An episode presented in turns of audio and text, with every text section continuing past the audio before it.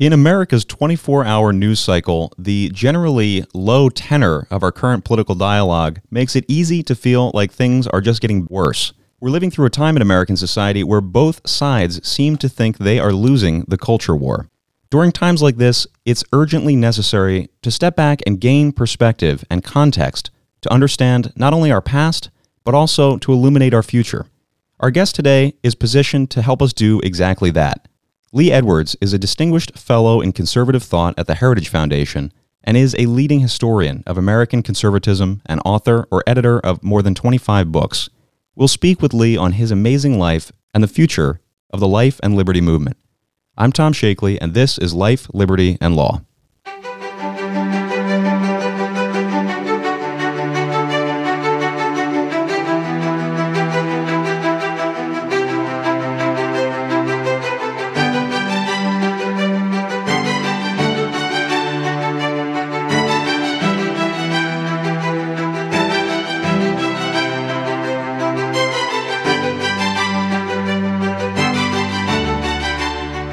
I am Tom Shakely, and this is Life, Liberty, and Law. And we're joined today by Lee Edwards. Lee, it's so good to have you with us. Well, I'm delighted to be here, and particularly to be associated with Americans United for Life, which uh, I go back to the early 1970s. that's as far as we go back, so that's the beginning. Well, as a matter of fact, I think I had something to do with your first honorary chairman. We're excited to hear about that. Yeah, we, and we've also got Noah Brandt with us here from Americans United for Life. I'm such a Lee Edwards fanboy. I'm so ex- I'm, so, I'm just I'm excited to be here, Tom. I'm excited to be here, Lee. Thank you. Thank you. It's good. I'm glad that we haven't buried the lead. Yeah, there, there's uh, some amazing history to get into with your your life with Americans United for Life, and and also your works uh, as it illuminates these issues.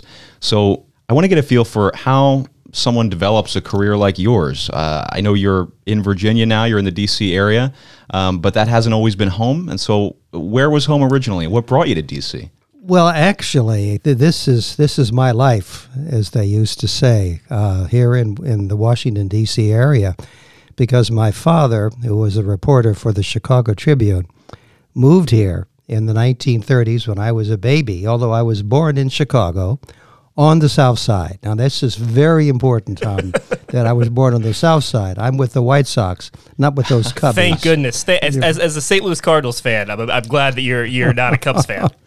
Um, and as a matter of fact, I, I was born just a couple of blocks from Comiskey Park wow. at uh, Lying in Hospital. So, Dad moved here, uh, then covered the White House, covered the Senate, covered the Congress, national political conventions uh, presidential campaigns from every president from FDR through Nixon.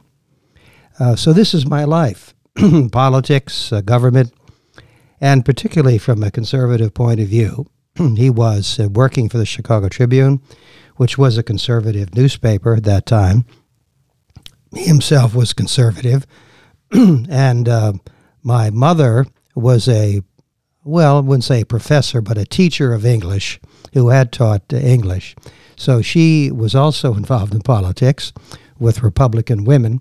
So I really had no choice, Tom. I mean, uh, I, I, guess I could have rebelled all out, uh, but I did not. I accepted the wonderful example of my father and and my mother that uh, politics was was an honorable career, a noble calling, even if you will. Somebody once said, and so I found myself involved in politics and government all my life. You were conscripted into the liberty movement in a sense, huh? so you've done so many things over your career. One of the interesting moments was your organization of the largest, I think, public demonstration in support of soldiers in Vietnam. Is that right? Yes, that was in November of 1969. And this is about a decade, of course, of, of extreme uh, division. Really, I think uh, the nation was as rent apart as much then as it is now, maybe even more then, because uh, literally a life and death issues were involved here. Young men did not want to go to Vietnam to be involved in war and perhaps to be to be killed. So they were really fighting for their lives, you might say. But at the same time, there were very wonderful young men who were there fighting this war, and we saw it as a not a civil war between North and South Vietnam, When I say we, I mean conservatives of the day. Not as a civil war between North and South Vietnam, but as a crucial conflict in the Cold War. Therefore, it was an honorable one to be fought. And so we determined that what needed to be done was to have sent a message uh, to our fighting men in Vietnam that Americans did support them, that all these demonstrations and all of these uh, people saying, you know, uh, come home, come home, come home, as sincere as they might be, tended to make the soldiers and the American boys over there feel they were not, not doing the right thing. So in November of 1969, we did organize this rally. It was, and I think still is, one of the largest, because about 25,000 people turned out, one of the largest pro, not so much the Vietnam War, but pro the fighting men in Vietnam. And we did it on Veterans Day. So that's the reason why we got the support of the American Legion and the VFW.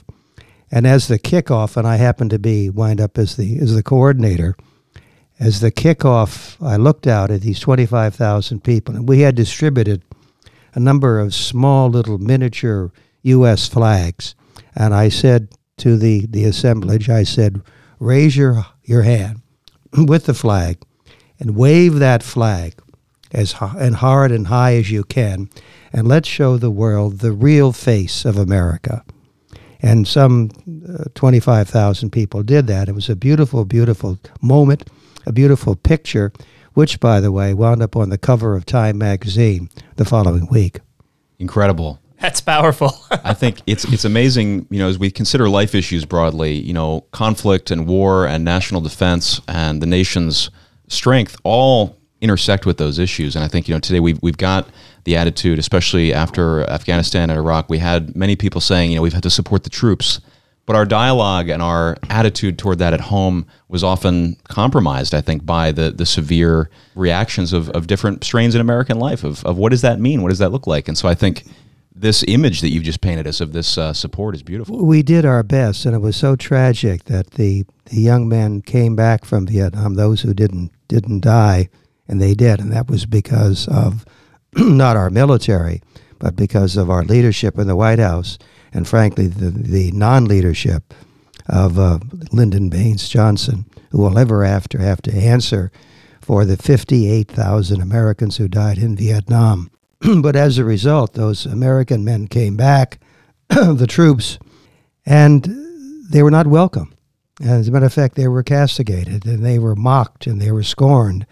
And I, that's such a terrible thing. And there have been some terrible scars which came out of that, that experience. And we can't let that happen. We can't get involved, if we're going to get involved into a military conflict, to have very clear why we're fighting and what is the best way to end the fighting, hopefully end it in peace. So, Lee, you've written or edited, uh, as we mentioned, more than 25 books, a few of which we'll speak about. Uh, but I wanted to ask you broadly how does it feel to have such an expansive body of work? I think that sets you apart in many ways from authors who focus on maybe one issue over the course of maybe an entire literary career. Churchill once said, uh, Mr. Prime Minister, uh, he was asked, uh, What is history going to say about you? And he said, Well, I know what history is going to say about me because I'm going to write it. Love that. That's right. Now, I, I did not set out to write the history of the modern conservative movement. I began by just first writing a little book about Ronald Reagan, and then I did a, a, handbook with my wife Ann. You can make the difference. And then I got involved very much with politics and public affairs here in Washington, D.C. And after about a decade or so, I got out of that.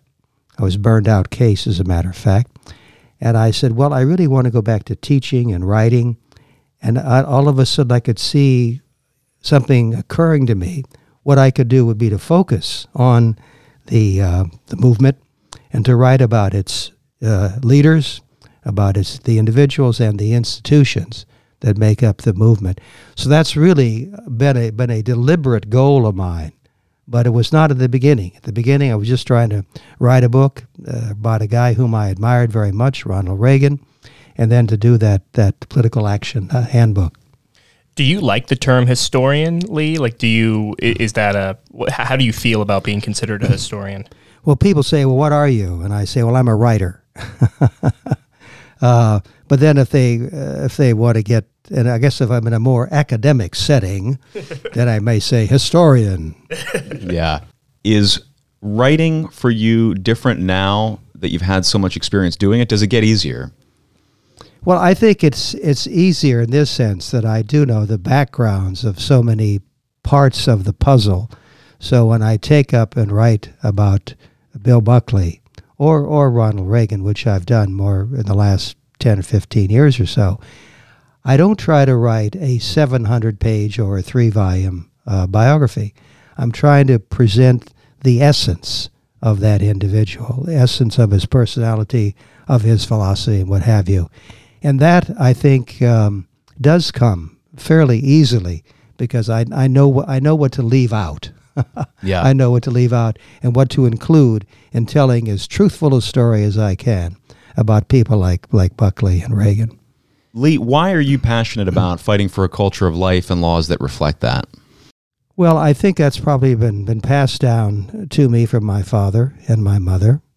Uh, both, we didn't talk a lot about, about the life issue, but it was very clear, particularly where my, my mother was stand, what, uh, what was important. and I think also my father covered many, many, many of the most important hearings and events and stories of the of the day. We're talking now about the the 50s, 60s, 70s, the height of the Cold War, of, of communism. And he instilled in me a very strong, visceral, uh, I would say not just empathy or dislike, but even hatred of communism because it is so anti life and because it is aimed so much at eliminating religion eliminating the, the human rights, the human dignity, the human individualism. And because of that, it, to me, it was a very natural thing when along came Roe versus Wade, and even before that, uh, to get involved in the life movement. Beautiful. Yeah, I think you saw just recently President Trump uh, issued a tweet congratulating China on 70 years of communist power, essentially. And he was criticized for this by folks from all sides of the political spectrum. I think rightly so. Uh, folks making the point this is a, a, regime, a communist regime that does not value human life. You can look at that in a, in a very direct way in terms of their one child policy that existed for decades. And the forced sterilization, which went along with that, is an integral part of it. Or their current repression today of, of different uh, undesirable populations that, that they've targeted um, and so I the think The Uyghurs, uh, the Tibetans, uh, the Falun Gong, uh, Christians, whether both Protestant and Catholic as well. I, I visited uh, the mainland of China 13 years ago now, and um, my uh, I went to mass there uh, one Sunday in the very large cathedral. Now Beijing is a city of about at that point somewhere between 15 and 20 million. And my young communist handler who came with me uh, to Mass was very proud of this. It was a beautiful cathedral. And I said, Well, this is really very impressive. How many Catholic churches are there in Beijing? And she paused for a second. She said, Well, there, there are at least two that I know of. Well, you brought her to Mass, though, huh? Yes, I did. There you go. And, and, and prayed for her.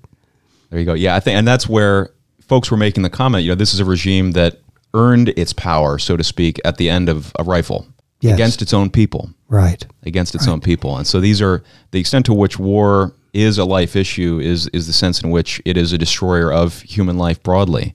And war, especially waged indiscriminately uh, or in situations like the, the rise of the Chinese, is something that needs to be confronted. It does, and I think it's important to understand that the Communist Party of China really rules uh, in China. Uh, they they make all the decisions. They will do whatever they have to to stay in power. And the source of their philosophy is very simple. It's one man, Mao Zedong, who is still revered, who is still uh, featured and quoted all the time. And I always like to point out that one of his most famous maxims, and you made even a paraphrase of it a little bit time ago there, Tom, and that is that this is Mao said, political power grows out of the barrel of a gun. And that, if you want to sort of sum up what the political philosophy of uh, the, the Communist Party of China is, there it is in those few words. That's why, tragically, uh, I, I hope not, but you can begin to see an escalation of violence in Hong Kong. And uh, they will not hesitate to use whatever power they have to to keep that power. We're going to talk more about that in a little bit, but we're going to first shift gears to your history with Americans United for Life. You mentioned uh, in our opening Loretta Young, um, but you know also uh, Joe Barrett. I think uh, you and and Joe were involved with a thing called Life Pack in the 1970s. Is that right? Yes, it is. So tell us about that. Well, uh, Joe and I, he would he was a Democrat, and I was uh, working with the other party. Uh, but we got we bumped into each other in some I guess was some pro life event, and we were talking back and forth. We were both political activists in those days, and we said, uh, you know what? What we need is some kind of PAC, political action committee, but not aimed at people running for the U.S. Congress or the Senate or whatever.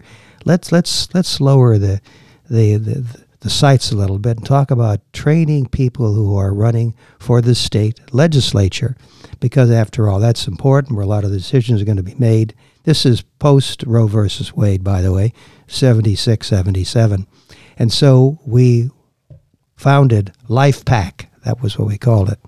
And we began holding seminars in uh, this area, uh, Maryland, uh, Pennsylvania, and New Jersey I think we even had one in New York for the for a couple of years. and we had uh, one of our, I think maybe been our first seminar. And what we did, we went through politics, what it's all about. And Joe was an expert at door to door campaigning and canvassing and identifying and getting out people. And he was, he was really eloquent about that. And I would talk more about the media side and the importance of principle and uh, knowing what why you're why you're running we had a pretty good team. And at the end of our, I think it was our first seminar, this young man bounces up to us and he says, "Hi, this is my name is Chris Smith." And uh, incredible. And I, I want to run for the state legislature. Maybe one day I'm going to run for Congress. That's incredible. So he did just that. I mean, he's been in Congress now for uh, 40 years. Wow. Almost since that time. So he began there. So maybe we had a little something to do with it. That he's one of the strongest pro-life advocates on the Hill yes, now. It's yes, he is. Or prolific.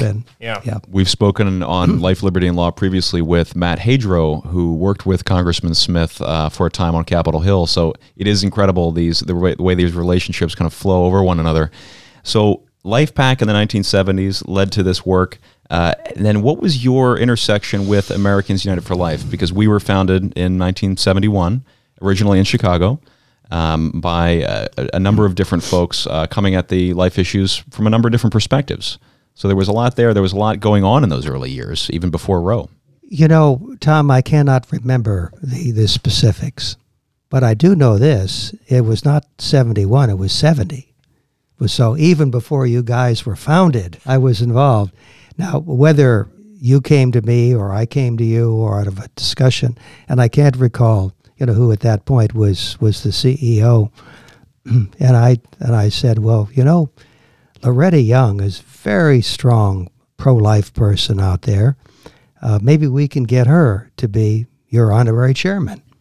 And they said, oh, it's a terrific idea. I said, okay, well, uh, I'm going to see what I can do. and uh, coming out of the, the Goldwater campaign and some other, the Reagan campaign and so forth, I knew some people in Hollywood and I arranged to to interview and to spend some time with Loretta Young. So this is 1970. She is in her mid 50s, as I recall. Uh, and I went to her home, and I waited, waited, and they, she's she's coming.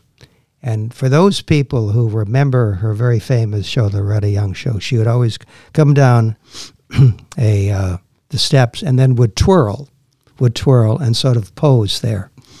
So I look up, and here comes Loretta Young down the stairs, and she stopped and then twirled, just as she did on TV, and sort of posed for me. And I said, "Oh, you know, Miss Young." I said, "Oh, please call me Loretta." And so I spent the, we spent the rest of the day uh, with each other, uh, and we talked about so many things. We talked about the, the, the pro life movement, talked about films she had done, talked about television. And we, she said, Well, let's have dinner together. So I wound up in Hernando's hideaway, just the two of us. Uh, and after, uh, emboldened, after two martinis, um, I looked at Loretta and I said, Loretta, we'd love to have you as the honorary chairman. She said, Oh, don't be silly. Of course I'll do that. Of course I will. And we kept on talking about what she might do in that, uh, how she might be of helpful to that. And she was pleased to, to join up uh, in this great battle for life. And my only disappointment, Tom, was it was a great day. It was a wonderful evening. Uh, was I didn't get a good night kiss. she it's such an amazing story lee and it's important to point out she was a very prominent famous actress in, in pop culture. It'd almost be like today if like someone like ellen degeneres or like jimmy fallon or something was the head of a pro-life group eh, she was a really salient force in the culture and it was really amazing that at the very beginning you were able to get her on board for this mission of a new group of a new pro-life organization. Yeah, it's amazing when you look back at uh, at the news archives. You know, she's quoted there in this is a, a piece from uh, December 1971, and uh, Loretta Young is quoted as saying, "If a famous name can easily sell soap, which is a secondary issue, it should be able to convince people that life itself is the number one issue." Uh, unquote. And uh, and she also talks about uh, she uses language that's striking today, even I think, in the sense that it is it's true, but it is it's bold language. Um, uh, Miss Young mm-hmm. referred to abortion advocates as people with quote brutalized consciences who argue about when a baby is eligible for death unquote. I mean, this is language that wouldn't be unfamiliar to a Lila Rose or a David Daleiden. And I think it's important that this this was Loretta Young speaking. Uh, this is not a, you know, a speechwriter or a manuscript. Somebody had written a, a, text for her. You weren't feeding her lines or something. Uh, no, and that, that same kind of language is so striking, but it is what she was, the same kind of bold rhetoric that she was using and we were talking. Yeah, and there was a piece more recently, you know, that what I was just quoting was from 1971, but BuzzFeed actually had a more recent piece um, on uh, Loretta Young and what came out later, I guess, through her daughter, yes. that apparently uh, Young had been pressured essentially to uh, consider abortion in order to maintain her status in Hollywood, in order to continue acting. And so I think, you know, as you kind of put those pieces together and understand what would lead someone to this issue, um, you understand that something we've come back to again and again at Americans United for Life and in the pro life movement broadly is that an essential mischaracterization at the heart of these issues is that for many women, it isn't a choice. And for many fathers as well, mothers and fathers, they're, they're feeling a pressure, they're feeling a social coercion to make a very specific choice. So there isn't a range of choice. And I think, you know, Miss Young's witness to that is a beautiful thing that continues to echo today. And I think it also goes to her strength, her strength of character, her strength of purpose to be able to withstand that extraordinary pressure which was exerted on her. She was a remarkable woman. All right, Lee. So let's shift gears a bit to talk about three giants of the American liberty movement as it relates to the life movement Barry Goldwater, Ronald Reagan, and William F. Buckley Jr. You've written an excellent biography of each of these three men. Uh, what makes these men and the ideas they promulgated so remarkable? Well, I think if you had to sort of sum up what what was the the central issue, the central idea for all three of them. It was the idea of liberty. That's a wonderful word. Um, uh, for for Barry Goldwater, uh, if you go back and then look at the conscience of a conservative, a little book that he wrote with considerable help from a ghostwriter in 1960 called "The Conscience of a Conservative," and you'll see there that he talks about that freedom uh, that was the word rather than liberty, but it's the same thing. Freedom is the most important thing. Freedom not only here at home, but abroad. And of course, we're in the middle in 1960 of a Cold War, and that really resonated with, uh, with conservatives and with Americans as well. Uh, Ronald Reagan, uh, look at his uh, famous TV address in 1964, A Time for Choosing.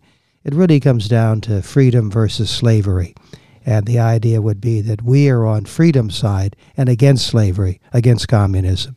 And finally, Bill Buckley, uh, I think always uh, driven by this idea of, of not so quoting uh, Milton Friedman this way. Uh, Milton Friedman, the famous uh, Nobel laureate, uh, was a, a, libertarian, but he and he said this. He said, "Yes, freedom is important, but also just as important is what you do with that freedom." And so he was talking, obviously, not only about individual freedom, but individual responsibility. Uh, and although I don't know that Milton ever took a position on, on a life issue, certainly that idea of responsibility, not only to yourself, but in, in this case, of course, would be to the child within you, if you're the mother or if you're a father looking forward to having that child, uh, or the family or the community, that the responsibility is not just to yourself, as important as that is, but to the, the greater, the greater uh, family and community around you. Lee, you've written a lot about the concept of fusionism and conservatism and the impact that these three gentlemen, William F. Buckley, Ronald Reagan, and Senator Barry Goldwater, had on it. Can you explain just what is fusionism and why it's important? Uh, well, uh, way back in, in the 1950s, and uh, when Bill Buckley started National Review, he had in mind not just starting a magazine or a journal but he said, what we have in mind is a transformative journal which will influence and help to create a movement. And that was what he wanted to do, was to bring about a, a movement. So he wasn't interested just in, in building up the circulation, but who was reading National Review, who among the the writers and the uh, journalists and the politicians of the day uh, could they be influenced by what we would publish in National Review? Okay. Well, how do I do that? Well, looking at the movement at the time didn't exist. Uh, you had a few isolated individuals and various outposts around the country. So he said, I'm going to bring them together. So he brought together traditional conservatives, libertarians, and anti communists, put them on the masthead, but sent a signal because these were the three major strains of conservatism in that day, but nobody had ever tried to bring them together and to put them on course to take on a clear and present danger like communism abroad or like liberalism here at home. And to the advantage of doing such a bold thing was the fact that uh, there was a clear and present danger in the Soviet Union, and therefore that he and conservatives of the day used uh, communism as a cement, if you will, to bring together and to keep together libertarians and traditional conservatives. That's what fusionism was all about to bring these different uh, strains, these different um, uh, paths of, of uh, conservatism together, and to keep them together through what? Through saying, okay, let's not talk about our own differences that we have, and they're considerable between libertarians and traditional conservatives. But let's focus on what is the, the danger and the challenges, whether it's overseas or whether it's here at home. In the 1950s, when Bill started National Review, it was liberalism. Today, it is a, a disturbing trend, particularly among young Americans, towards towards socialism. Yeah, with that lived the lived witness of what that is, right? And as that's become history as the Cold War has receded into history. We've lost examples other than still sort of distant examples or minor examples, you know, the Venezuela example yeah. or others that people aren't connected to in the same way that, that you know, the Soviets were the threat that they were, or the Chinese even today we think of more in economic terms, even more than social terms. Eh, can fusionism still be successfully without that, as you say, that cement of anti-communism? Like, what can what can substitute in for that? That's a wonderful question. The, the short answer is yes, of course. Uh, but the long answer is it would be difficult, but it's not impossible. It will take two things, in, in my view, to bring together, because today you have not just three strains of conservatism, But maybe, and I was doing a list the other day uh, at, in my office, and, and I came up with 15 different strains of conservatism. Well, I was probably uh, dissecting more more than I had to. So let's say that it's let's say that it's let's say that it's a half a dozen. Maybe it's a few more than that. Fifty years ago was one thing to bring together three strains. Today, to bring together six or eight different strains is uh, not impossible, but it's difficult. How can it be done? It will take two things. It will take a clear and present danger, uh, whether it is uh, a realization of just how serious the challenge of China is, and I think it's far very serious, and also the challenges here at home, whether it's the socialism or the the the rather naive uh, belief in in a socialism preached by uh, by Mr. Sanders. Um, so that can be done but at the same time, it requires leadership. It requires leadership. We were fortunate back in the 50s and the 60s and the 70s and the 80s to have first Barry Goldwater, then Bill Buckley, then Ronald Reagan, who were master fusionists.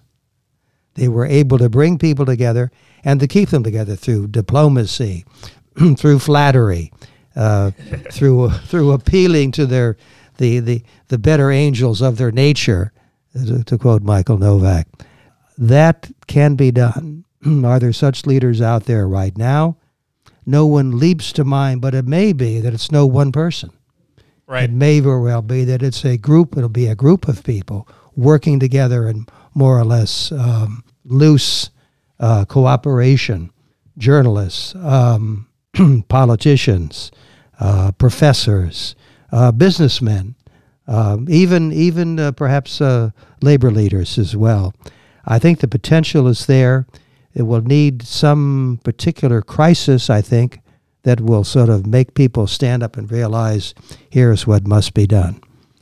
We've talked before about you know George Washington's farewell address and George Washington's sort of witness and, and warning against excessive factionalism in American life. And that idea that, that faction is a threat I think is something that can be worth returning to as we consider the value of fusionism, but more broadly, the value of Americans coming together around a national identity as Americans, the shared values that we have in common, the, the things that we share in, in community and neighborhoods and families, in our states, but also when it comes to just the truth that we can recognize on life issues as an example, where these things at the end of the day aren't political issues.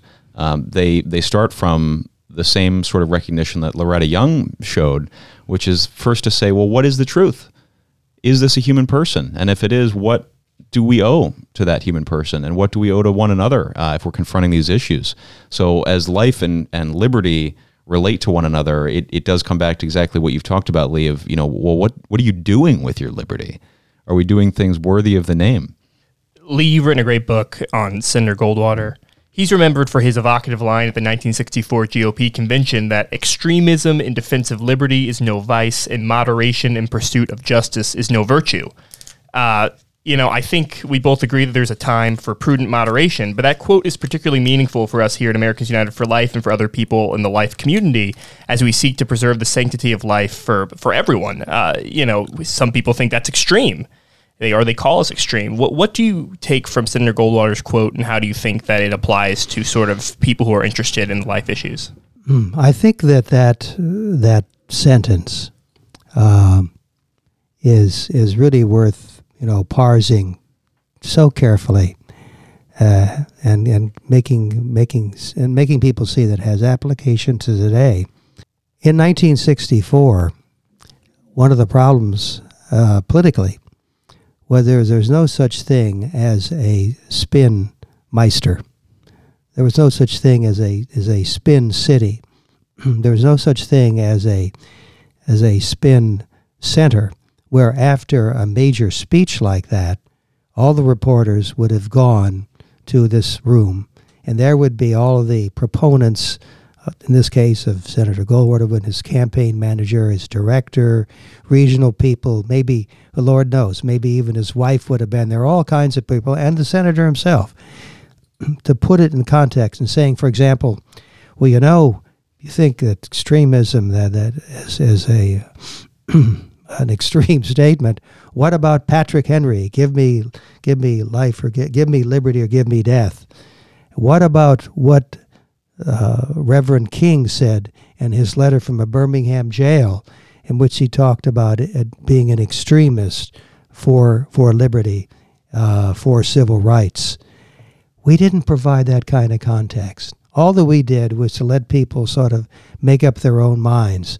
But they needed some guidance. They needed some historical context.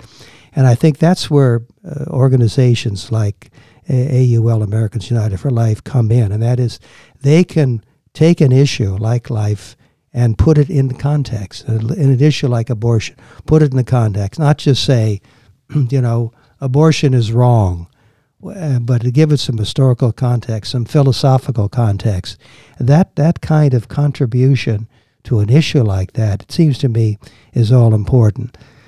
Um, years later, I asked the senator. I said, "What did you think of that statement?" he said, "Well, I'd make it again today, but at the same time, he said uh, I'd, I'd I'd make sure that I'd try to explain it a little bit better than I did." in his book, The Conscience of a Conservative, this is a this is a a uh, example of context, I think is important. in the Conscience of a Conservative, he says there are two sides of man: the material side and the spiritual side. And he said there's no question that the material side is important, and that was the libertarian in him speaking out. You know the importance of private property and so forth. The material side is important. But there's also the spiritual side of man. And he said, and he wrote, the spiritual side is more important than the material side. And that was the traditional conservative in him. And that was, I think, Barry Goldwater speaking as the conscience that he was and, and is still for, for a lot of us, remembering what he said and did for, for the cause all those years ago that intersects too with a conversation that's ongoing here uh, on life, liberty, and law about the role of virtues and cultivating the virtues in our own lives and in relation to one another. That virtues can't be worked out abstractly, right? They can't just be something we read about or something we think on in our private space. You know, we can only show charity to another person in another community. We can only show a love or um, a prudence to a family member, to somebody who needs help um, you know, a, a father uh, who needs to be taken in because he doesn't have anywhere to go, and, and choosing to welcome him into our home, uh, even if we have a wife or children or other things uh, that, that are going on, and, and saying that, yes, come live with us, come be with us, we'll share a life with you, rather than responding in a more material way, rather than responding in a way that says, you know, well, we found a great home for you. It's, it's 30 miles away. We'll come visit you sometimes. So those are, I think, very practical ways where you can kind of figure out what does that, what does that mean? This, this, this distinction between the material and the spiritual. Um, and you see those responses lived out in, in daily life in so many ways. So, President Reagan was a great champion of, of both life and liberty while he was in office. You've written on President Reagan that although it was not politically correct, President Reagan steadfastly defended the rights of every American from the moment of conception to that of natural death. He insisted that his administration did not have a separate social agenda, economic agenda, and foreign agenda. It had one agenda based on the principles of limited government, individual freedom and responsibility, peace through strength, and Judeo Christian values. Unquote. I think that speaks beautifully to what we've been talking about this idea that there's, there's one agenda. It's not a series of coalition statements or something, right? Well, I think that someone like, like Reagan was particularly prepared to say something like that because he had thought through his positions going back years and years and years and years. And he had this very solid, deep foundation of thought and the application of certain first principles to issues. So you could you could ask him almost anything, and even if he was not familiar with the specifics, he could give you a wonderful uh, answer because he was able to draw upon this philosophical foundation which he had acquired uh, through decades of, of reading, of, in 1965, my wife Ann and I were in California traveling with with Reagan. He was making up his mind whether to run for Calif- governor of California, and he had invited us to join him on uh, the campaign trail. And so there we were in a limo, one car, the driver, Ann up in the front passenger place, me in the back, and Reagan over here to my side.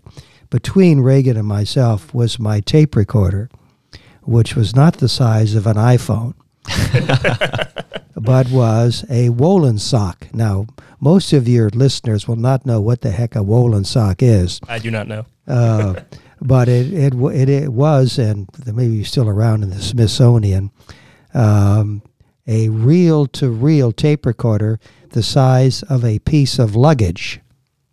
So there it was, rolling around we spent two days with Reagan, and he was remarkable. And you could see he was going to make up his mind to run, whether he was talking with young people or old people or business people or women or whatever it might be. He was uh, he was a star. Uh, there was an aura about him, not only of a Hollywood star but a political star. At the end of the day, the second day, he said, "Well, come on up to the house and have iced tea and cookies with us." We've been working hard, so we went up, drove up the hills to his home, which is a comparatively modest little home. Lots of electric appliances. He'd been working for General Electric for a number of years. And he went to the kitchen with Nancy to, to do the iced tea and cookies. And we were there in his small study, and there facing me were shelves of books. And I thought to myself, no, wait a minute. Of course, I knew what the answer was. So, wait a minute. Isn't this supposed to be some kind of B film actor who only sort of spouts what other people give him to read? Uh, isn't he just a, a, a puppet, a marionette dancing on strings? So I walked over, and there were books of history, philosophy, economics, um, politics, book after book after book after book. And I looked closer, and they, these were some of the classics of of conservatism that even make up the canon of uh, of conservatism. There was, for example, Witness by Whittaker Chambers, a great anti-communist uh, bio- autobiography by Whittaker Chambers. There was The Road to Serfdom by F.A. Hayek, who was not so much a libertarian as he was a classical liberal. In many ways, although he got a Nobel laureate for economics, uh, Hayek was a philosopher. That was there. And there was also a little book uh, of the of the time, very popular, Economics in One Lesson by Henry Hazlitt. And then there was a book which I had not read. And I thought, wait a minute now, I'm supposed to be a smart guy and supposed to be well read. Ronald Reagan has read this book, but I haven't. And it was The Law by Frederick Bastiat who was a 19th century free market French economist. And I thought, well, but maybe he didn't really read these books. So I began taking the books out of the shelves, opening them up, underlined, dog eared, little notes, phrases, if true or not, uh, what about so and so. He had arrived at his conservatism the old fashioned way one book at a time. How different that is from today when we see candidates on both sides of the aisle and we think, how much of this is staged?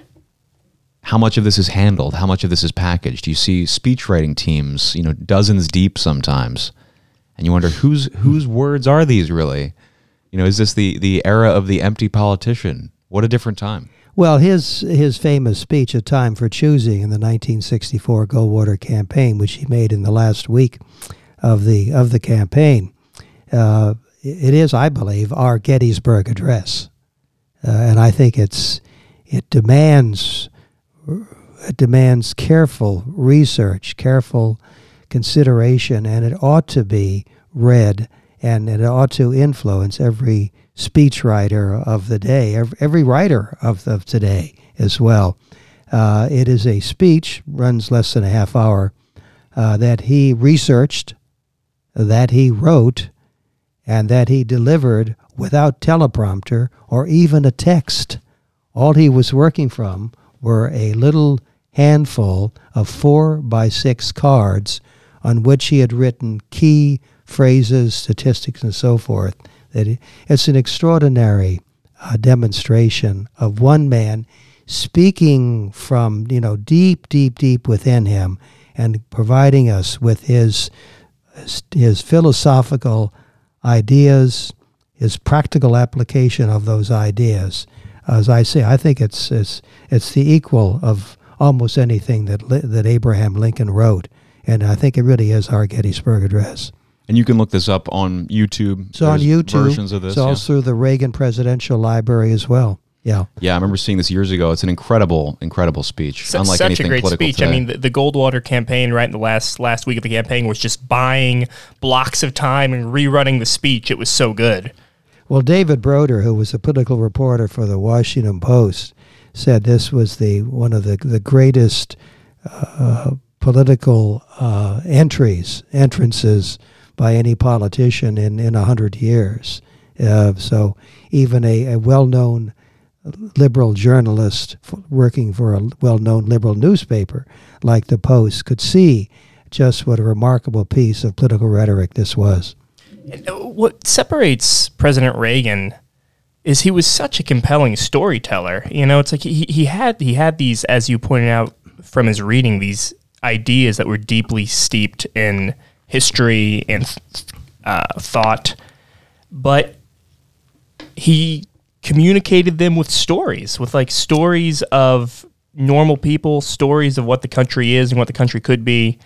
And his like unifying inspiration, even though a lot of people called him an extremist, and in a lot of ways he held views on liberty that were not necessarily held by all Americans at the time, but he convinced people and he persuaded people by telling them stories.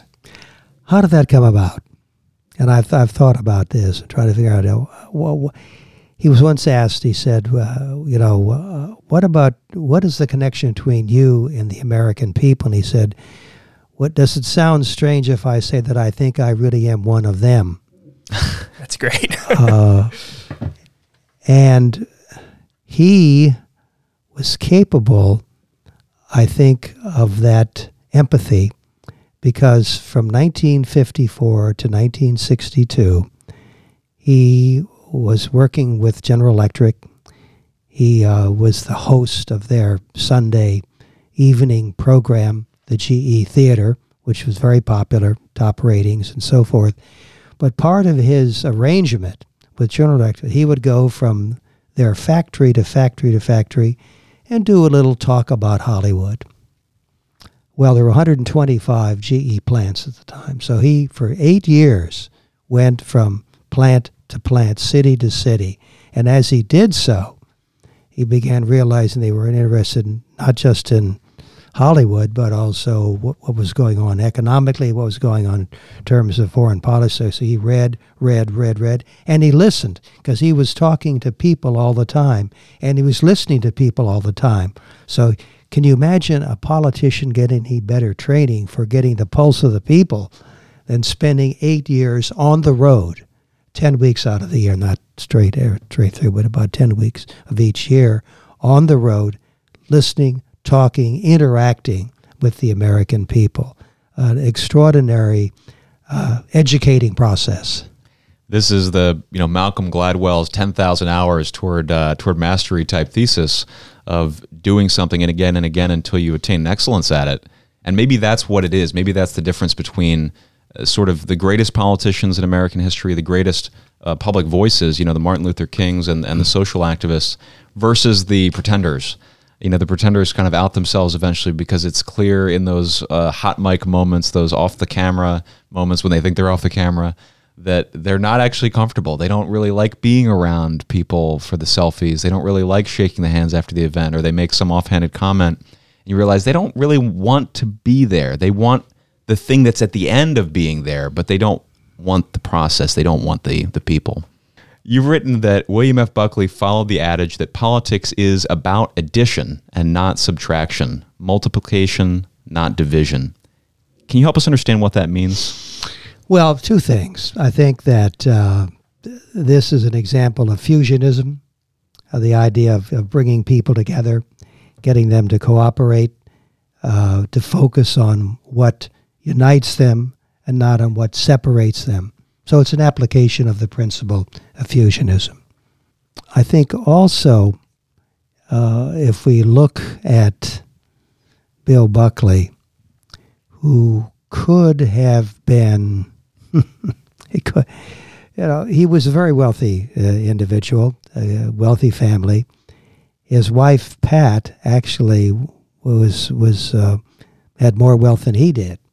Uh, she came from one of the, the best well-off families of Canada, so they, they could have they could have lived a life of the, the most elegant ease, uh, of the best restaurants in New York City, skiing in Gstaad, uh, uh, sailing the seas in his own yacht, and so forth. Yet at the same time, Bill was driven to to give back. And I once asked him, "Why do you work so hard, Bill?" And he said, "Because my father taught me to give back what we had received from this wonderful, marvelous country of ours." One of his most uh, unknown books is a little book called Gratitude, and he talks about how can we pay back, and he has even some examples there of how we can give back to this country, this country of ours. I, I said in, in, in my little book about, about Bill that he could have been the playboy of the Western world, uh, given his background, given his wealth, and so forth. But instead, he chose to be the St. Paul of the conservative movement, proselytizing for something like six decades, almost 60 years, the, the, the principles which lie at the, the heart of liberty and law. Uh, under all sorts of circumstances, there were times when people tell me the, he obviously was sick, he was not well, he had a bad cold, he was sneezing and so forth, but still he wanted to talk to a 500 young men and women at Williams College or whatever it might be, constantly driving himself to impart and to uh, share uh, with with particularly young people, particularly young people, uh, the, his belief in what were the, the first principles of our founding, which is to say, what are the which are based upon the the ideas of Western civilization. So he was always very much aware that he was standing not just on uh, a Lincoln or a George Washington, but on Plato and Aristotle and uh, Augustine and Aquinas and all of those great people. He was he was a very to understand Bill. You have to understand he was also a very devout Catholic. I did a, a profile of, of, Bill for Crisis magazine in the 1990s, and we're talking along about this and that and the other. I said, Bill, well, do you have a, a favorite prayer? And he said, Oh, yes, uh, the Rosary. I said, I, I, I pray it every day, he said. And I thought to myself, if Bill Buckley, who does a weekly television program, Firing Line, who writes a couple of newspaper columns, who edits a magazine, who writes one book a year, can find time to pray the rosary or any one prayer, so can I. I mean, what an example. And I've, I've always remembered that. And it's, it's driven me to times when I thought, oh, I don't have time. Well, yes, you do have time, my friend. Make time. That's right. Absolutely. That's a great example of addition and not subtraction, right? Addition leads to addition. Lee, I want to ask you before we shift gears into current events and some of the issues of the day about your experience of Washington over a long period of time. How has Washington changed, and what are the things about Washington that haven't changed in our public life? Well, I think the most obvious thing is that bipartisanship was possible uh, back in, in the early days um, whether you're talking about the 19 going all the way back. Now, I, I was not that, I was not active in the 1940s. That's even beyond my ken. uh, but uh, the great example of bipartisanship was the so-called Do Nothing Republican Congress, the 80th Congress, and you had a Democratic Republic, a Democratic president working with the Republican Congress to produce the Truman Doctrine, the Marshall Plan, NATO, the Taft Hartley Act, and also to cut spending and balance the budget. That was all done those two years. So bipartisanship is, is, is possible. Jump ahead to the 1990s when you had President uh, Bill Clinton and a Republican Congress after the contract with America and Newt Gingrich's genius. What did they do? Well, they balanced the budget three times. Uh, they also passed a meaningful welfare reform act. Uh, it is true over Clinton's veto, but they did finally get around that. So it is possible. It was possible. Or jump ahead to 9 11 and that, that terrible day uh, when those terrorists slammed into the, the Trade Center in New York, the, the Pentagon here, and uh, were only diverted uh, from perhaps the White House and the Capitol by those brave people on that plane out in Pennsylvania. Um, people came together, and as I, I wrote at the time, we were no longer a red and blue nation, but a red, white, and blue nation. Uh, unfortunately, it did not continue. There are reasons why there is there is the rank partisanship, but that to me is the biggest change right now. Uh, the second biggest change would be that the, the the the language has become much more strident. It has become much harsher. It has become uh, more personal. Uh, it's almost as though if you're in an argument, the first thing you want to do is to throw a bit of ad hominem slang and smear at the other person rather than talking about the issue at hand. So those two things, a partisanship and the rhetoric, are the two greatest changes, it seems to me. How about the town itself? The town has grown up. It's become so large. I mean, I think you know Washington used to be this little southern city and today oh, yes. it's the it's the the imperial city. Yes, well that that that that's, that sums it up. When when we moved here, that was in the 1930s. Of course, I was a baby, uh, but growing up uh, on the periphery, both in Silver Silver Spring, Maryland, and now more recently with my own family in uh, in Virginia, Northern Virginia. Um, it was a small, sleepy town. Um, the Congress closed down in, in July and August. Why? Because there was no air conditioning. Practical reason, yeah. It has become the greatest city, the most important city, and the most important nation in the world. And that was certainly not clear uh, until at least uh, the 50s or the 60s. And it even probably took about in that point there. It's become much more aware of itself, much more conscious of itself, much more self-conscious, and that I think is not not good.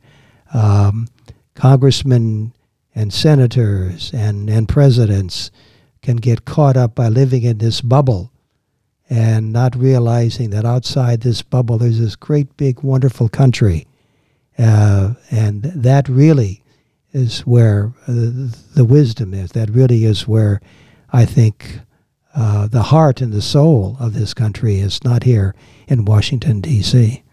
Let's shift gears to one of the things that we're grappling with in Washington, which is the rise of populism. Uh, populism on both the political left and the political right, populism across a host of issues in the U.S. and abroad. It's experienced a great rise in the past few years. What are your thoughts on populism? Well, I like populism.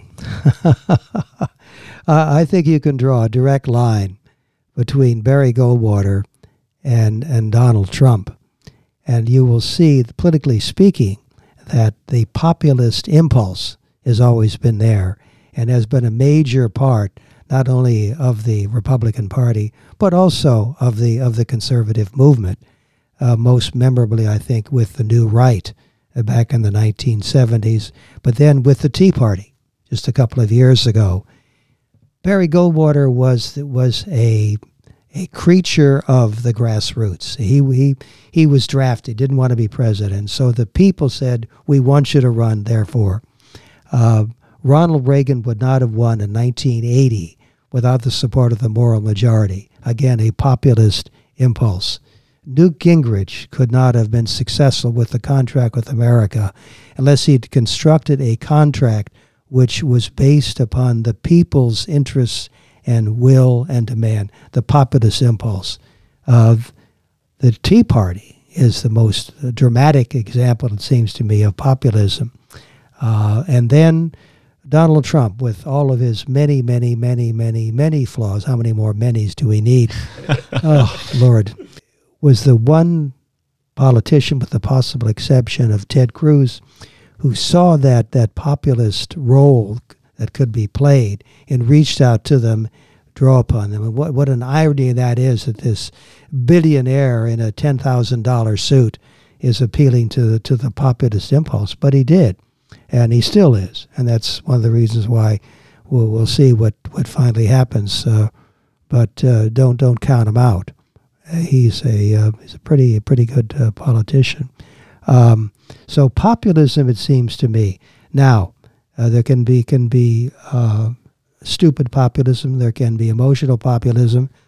There can be very superficial populism. But I think that there is and has been a role for constitutional populism in the Republican Party and the movement for from the beginning. I think I've heard it said that populism, when you don't like it, when you don't like the outcome, you know, that's actually just democracy in action. Uh, but people will deride that as a sort of a negative or a corrosive populism. And you know, we have seen that on on both sides of the spectrum and and internationally. So it's fascinating to watch that unfold. Relating to populism, William F. Buckley, you know, famously remarked at one point that he would rather be governed by the first 2,000 names in the Boston telephone directory than by the Harvard University faculty. Is that still true today? Do you think? Well, a couple of things. You have to realize that where he said that was in Harvard. So he was deliberately, he was tweaking the noses of the Harvard faculty, which was led by Arthur Schlesinger, who was in the second row. but there was always a, a um, even in Bill Buckley, I think, a realization of the importance of a of the of the populist impulse, and that's why he was reaching out and did so to the new right uh, which was sort of the, the populism of the day um, and played a major role in, in, the 1970s and lead up to the, the moral majority in 1980 and, and Ronald Reagan's landslide victory in, in that year.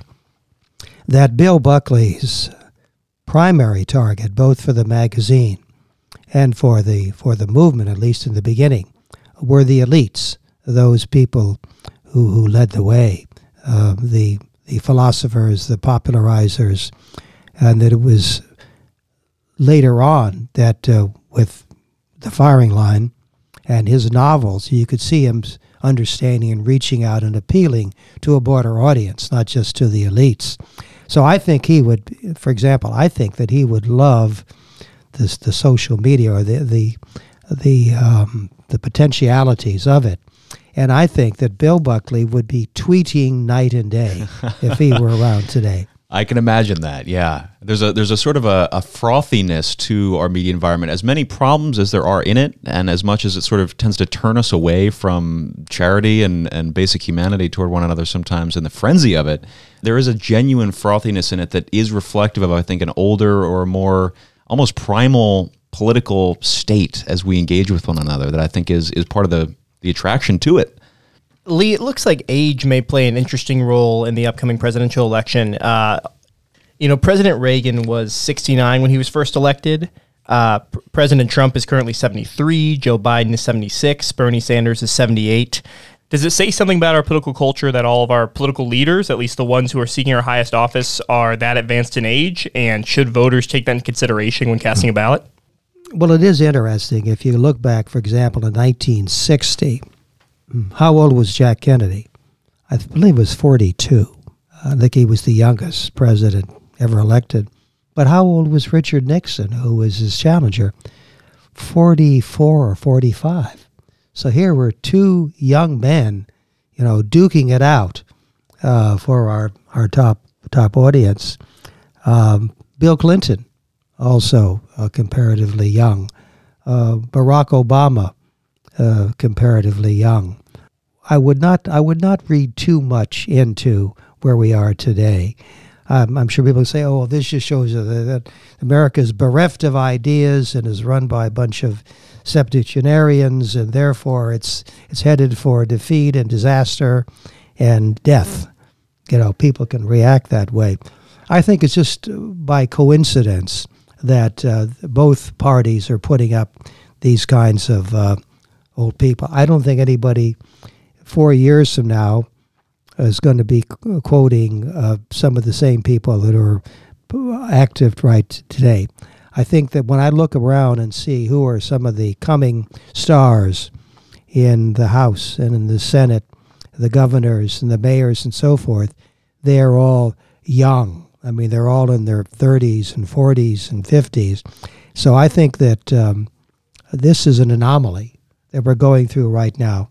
And it could very well be that, that, that there will be a reaction to this once the American people begin focusing, or particularly on the Democratic side, and say, now, do we really want to nominate somebody who is going to be 80, you know, in his first year in office?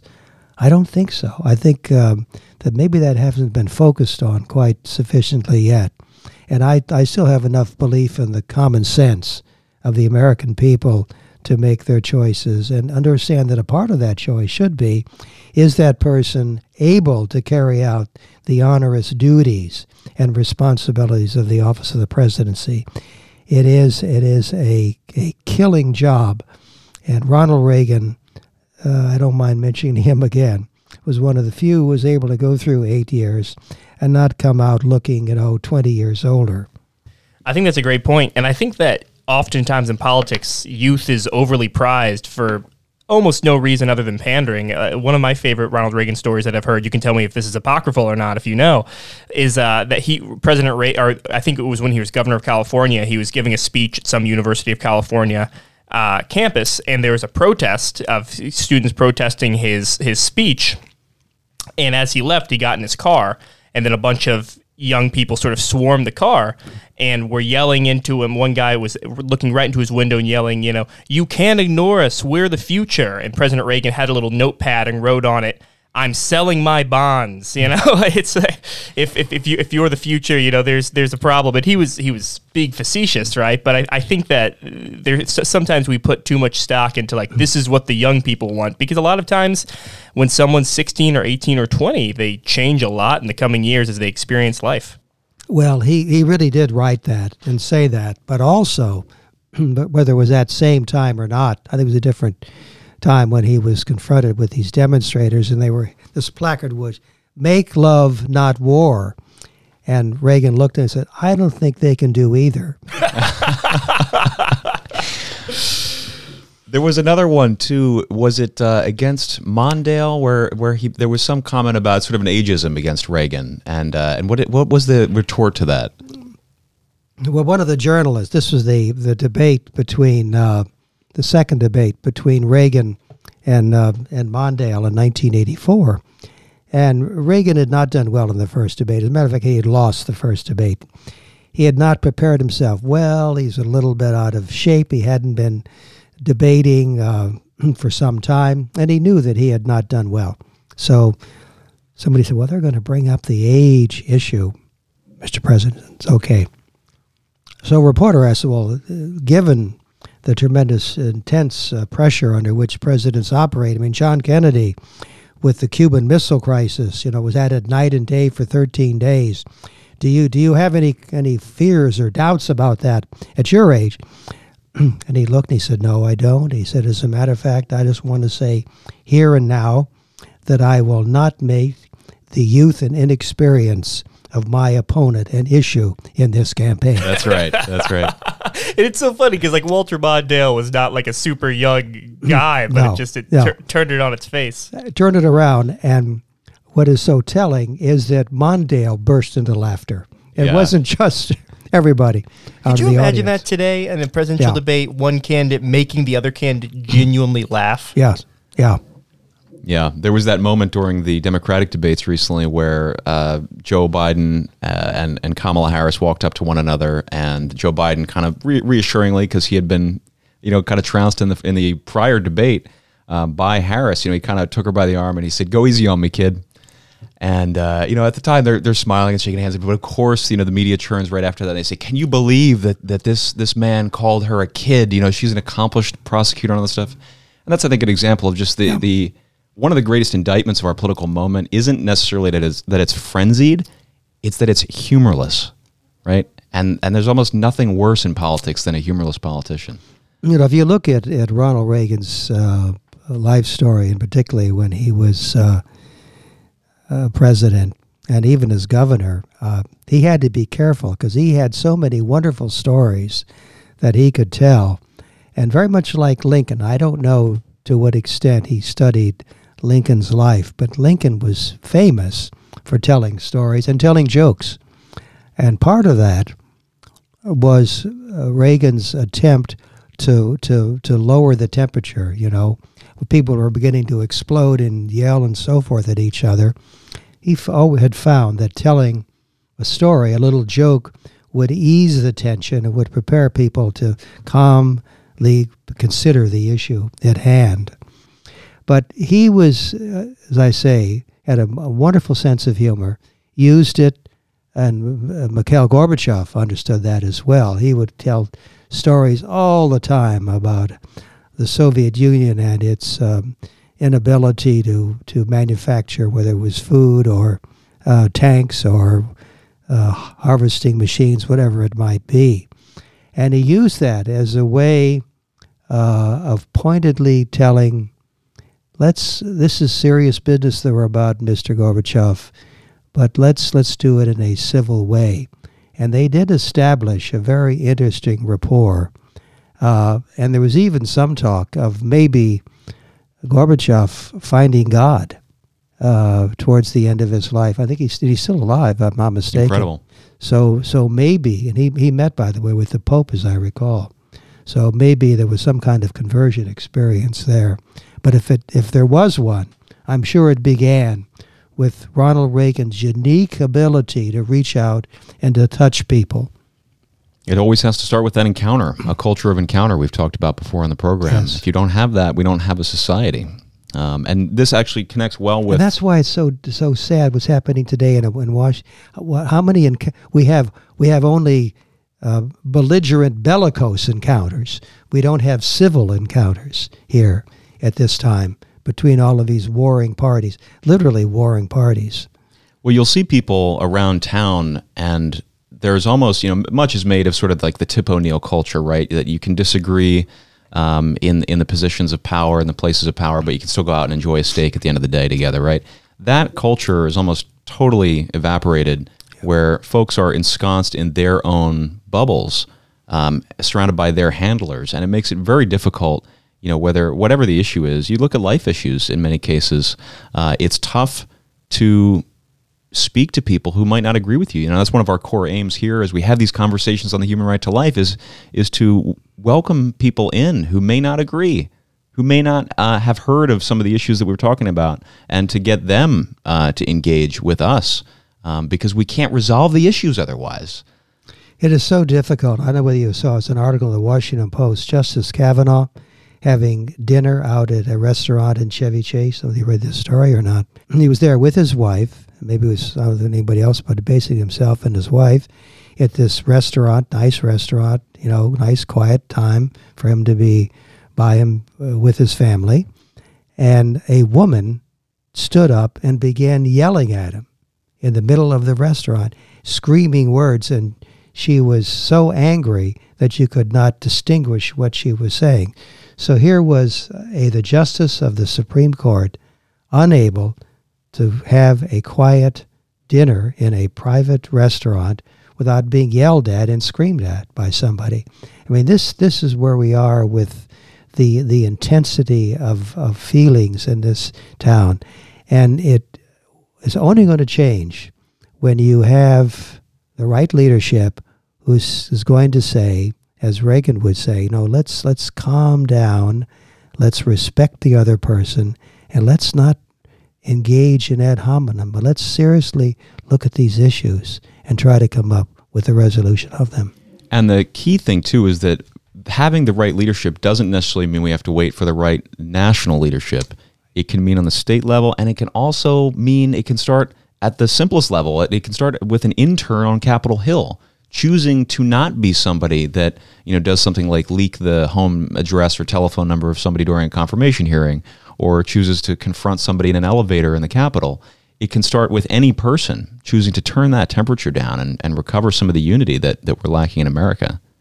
Okay, so this transitions well to the struggle for freedom in Hong Kong, actually. Uh, how to recover some of the things that matter, how to preserve some of the things that matter. Lee, you've written recently that quote, within each and every Chinese, whether in Hong Kong or any city in China, there is an innate desire to be free, to be able to live your life not as the government dictates, but as you wish. So it was with the freedom swimmers all those years ago, and so it is today in Hong Kong and in many other cities and towns of mainland China, unquote. We've talked about China in the context of its political repression, in the context of, of the life issues uh, and the right to life. What are we to make of developments in Hong Kong broadly uh, today as they're unfolding, and, and what do you think we as a country can do, if anything? Well, it, it may sound like a terrible thing to say, but the demonstrations in Hong Kong and the reaction of the police there is a good thing. It's a good thing. Why do I say that? Because it shows that the Chinese Communist government is so weak so uncertain, so unsure of itself, that it cannot abide having a conversation because there wouldn't be demonstrations unless the government there, with the backing of Beijing, had forced through certain new measures which would in, influence and affect the freedom of the people of Hong Kong. So it was an overreach at that point uh, by the uh, Hong Kong authorities to just arbitrarily arrest people and send them to the mainland where they'd be locked up in a, in a Laogai in a forced labor camp.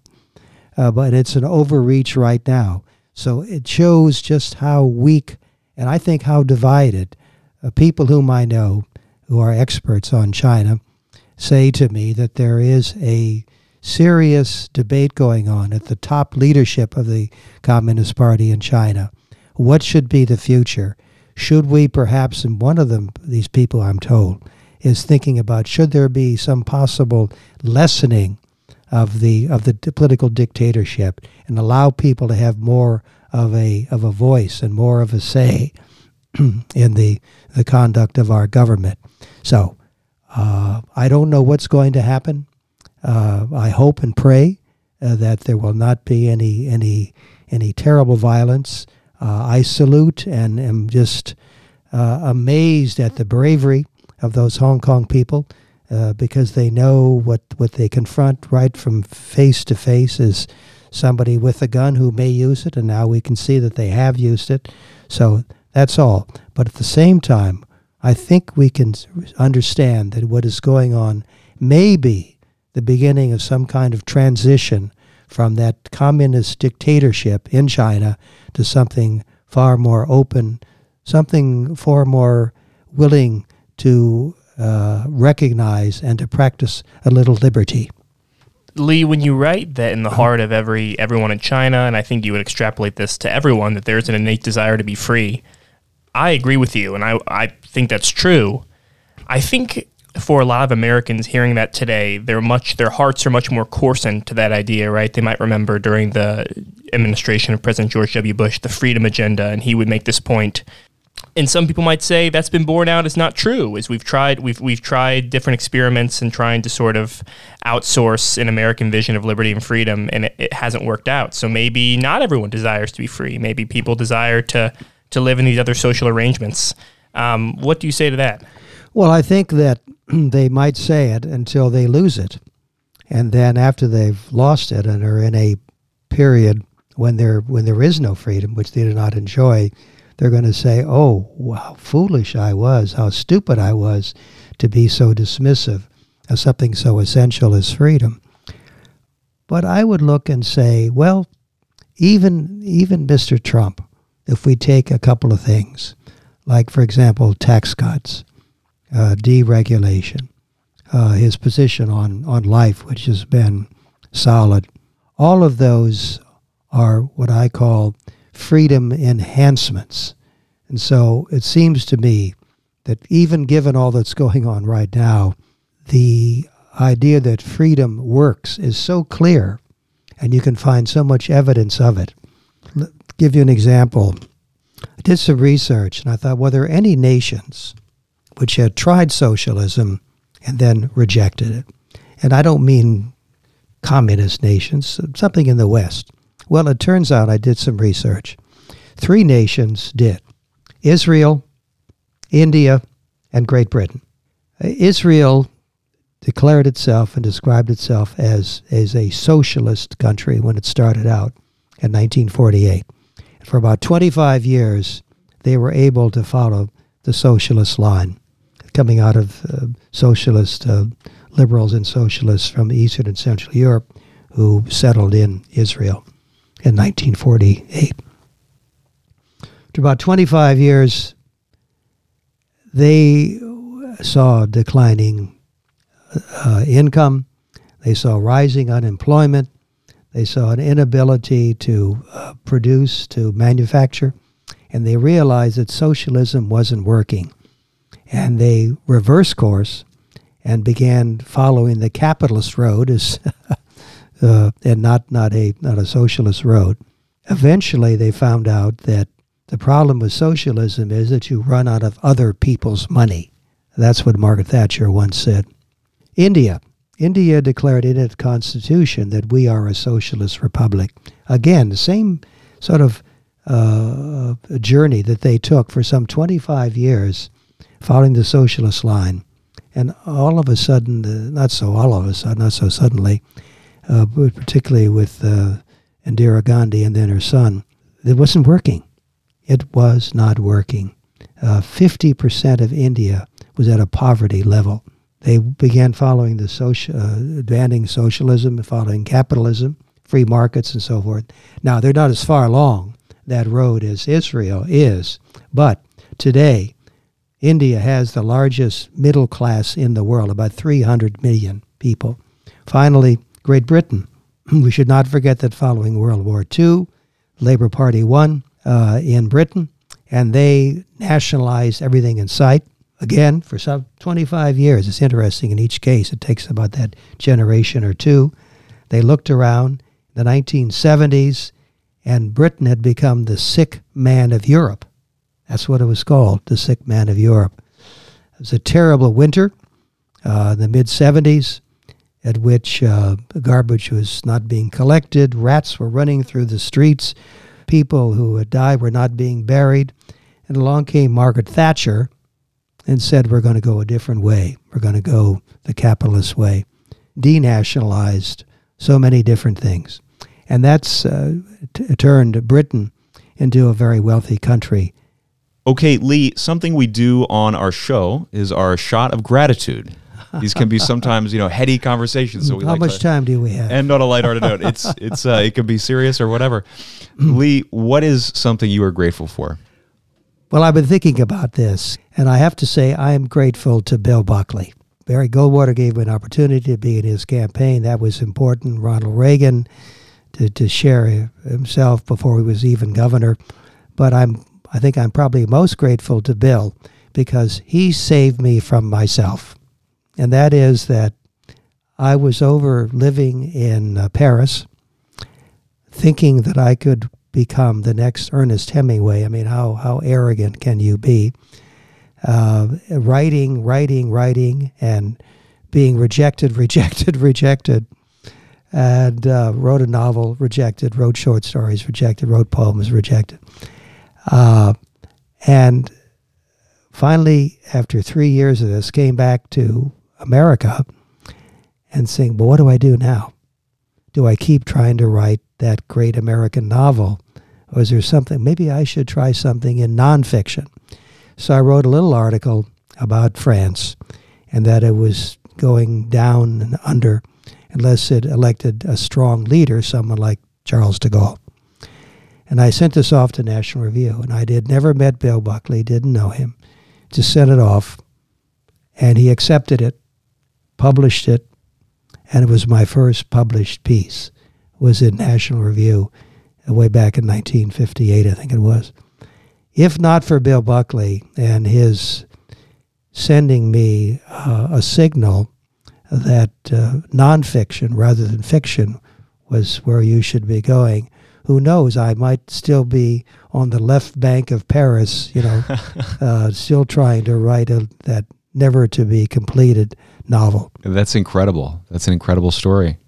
Noah, how about you? What's something you're grateful for? I'm so thankful that we were able to have this conversation with Lee, and it reminded me that I'm thankful that we can be bound by contracts that we were born into. I'm thankful that we don't have to refight the ratification of the Constitution every generation, that we get to enjoy the fruits of liberty uh, because it was passed down to us, and that within that framework and within that intellectual inheritance, we can thrive and we can chart new courses, but we're not we don't have to every generation reestablish the foundations that allow people to be great. I've got to go lighthearted because these have both been so beautiful, but also also heavy. I'm grateful that we're getting to watch the Washington Nationals still playing baseball in October. That's exciting. It is exciting, and let me say, as somebody who grew up in Washington, I used to I watched the the Senators, the Washington Senators. Wow. And I saw Ted Williams hit a home run, uh, but at the old Griffith Stadium, and some of the great players with uh, with Washington. So it has been both a beautiful thing and a painful thing because I don't know what's going to happen. But uh, I'm not going to wait till next year. I want something to happen right now.